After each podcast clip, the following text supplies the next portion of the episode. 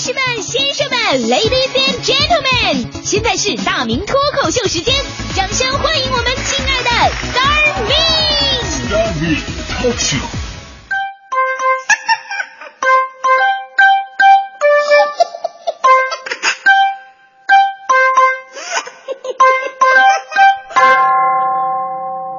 欢迎各位来到今天的大明脱口秀，我是大明。想当年呢，有一个主持人采访一个年仅十八岁的百万富翁，问的你是怎么做到的呢？这个十八岁的百万富翁说了，说其实吧，我没什么受过什么正规教育什么的，我一直啊，我就在家里边待着。主持人特别惊讶，哇，在家你都能百万富翁啊？是不是你的父母把你培养成杰出人才的？这十八岁的百万富翁说了，说也没有，我父母也没教我什么呀。他就是在我十八岁生日那天吧，把我叫到身边，给了我一存折，说孩子，你过来，这是你这个不上学这几年攒下来的学费钱。打开一看，呃，整整一百万呢。我们说教育啊，一直是中国老百姓最大的投入之一，宁可吃少点、穿差点，也不能让孩子输在起跑线上。正所谓嘛，再苦不能苦孩子，再穷不能穷教育。很多家庭收入有限，但一定呢让孩子从小就参加各种补习班。其实我们可以骄傲的说，从小我们就是上班族了。尤其呢，很多孩子现在呢，他们的家长总是想把孩子往国外整啊，接受更好的教育。但最近呢，有个新闻却响亮的抽了一些家长们一个大嘴巴子。欧洲、澳洲悉尼大学商学院这个商学硕士课程有大批中国留学生在那学习。近日呢，有一千两百多人参加该课程核心科目——商业的批判性思维考试，竟然有三百多名学生挂科，而其中呢，中国留学生占了其中的八成，引起了广泛关注。中国留学生呢，质疑校方是有意刁难。哎，我们就是不让你过，借此呢赚取每个人五千澳元的重修费。咱们不排除有这种可能性，但仔细想想，如果学校为了这区区一百五十万澳元的重修费而让自己突破了教育底线，毁了学校的名声，那他自己也是够傻的了。所以呢，有没有另外一种可能性呢？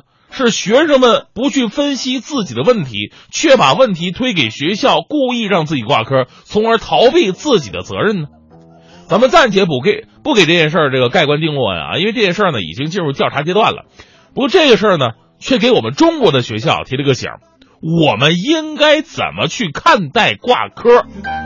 在这里，首先我得承认哈，我我是一个挂过科的人，我的数学只停留在加减乘除数加减乘除的水平。加个小数点，我可能就算不过来。英语单词，我只能按顺序默写出二十六个英文字母，组合到一起我就不会了。地理，我只认识三十三个国家，那就是世界杯三十二强再加一个中国。要是哪天中国不小心进入世界杯决赛了，我地理会出现大幅度的退步，我只认识三十二个国家。历史是最差劲的。我只知道过去三年中发生的历史事件，你要再往前考，我全记不住。所以每次考试啊，坐在我旁边的同学都很痛苦，他们深深的知道这次考试又没得抄了。中国的课程啊，其实就是这样，如果你一堂跟不住，那以后堂堂都跟不住。到现在我做梦的时候，都是碎片化的各科老师拿着粉笔写板书，然后回头诡异的回眸一笑。正所谓嘛，语文老师一回头，此地只有黄鹤楼。数学老师一回头，二次函数对称轴；英语老师一回头，sorry 加上三克油；化学老师一回头，二氧化碳变汽油；物理老师一回头，一根杠杆撬地球；生物老师一回头，婴儿试管水中游；体育老师一回头，乔丹改打羽毛球。学艺不精而挂科吧，其实没什么好丢人的。高校尤其是大学挂科，我们想想，不一定。是坏事儿。首先呢，咱们说以前中国的大学呢是严进宽出的，就是进去特别的难。但中国大学只要你能进去，基本上你就能够拿到毕业证，除非你天天骂老师、打校长。我相信只要神智稍微清醒的人都干不出这事儿来。但是国外的大学我们知道啊，恰恰相反是宽进严出。想要通过考试拿到毕业证呢，其实不是那么的容易。有数据显示，作为世界上高等教育最发达的国家，美国二零一四年大学生毕业率在发达国家当中呢名列倒数第一，只有百分之五十六的大学生能够在六年之内毕业，而这与咱们国家的高等教育现状是恰恰相反的。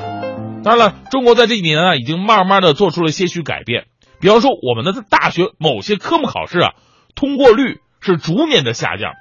年初的时候呢，有一份不完全的中国各大高校挂科王的科目榜风靡网络。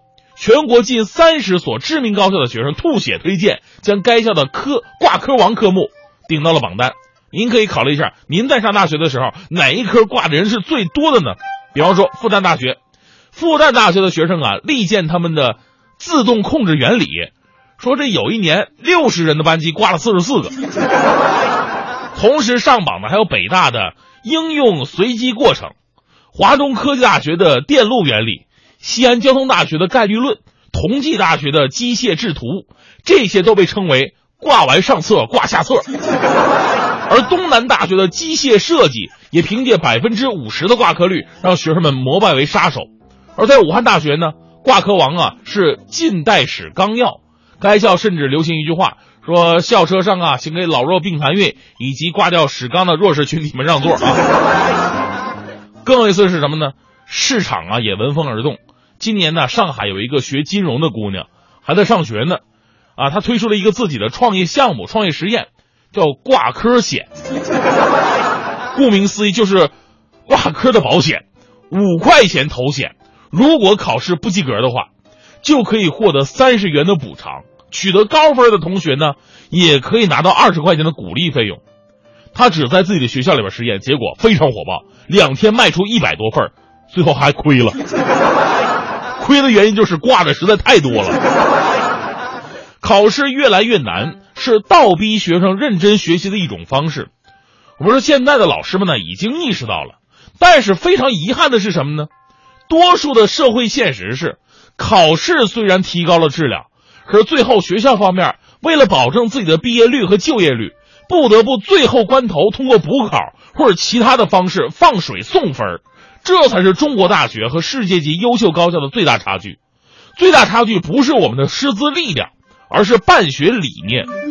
所以呢，我们应该从澳大利亚留学生挂科事件当中啊，反思一些正能量的事情。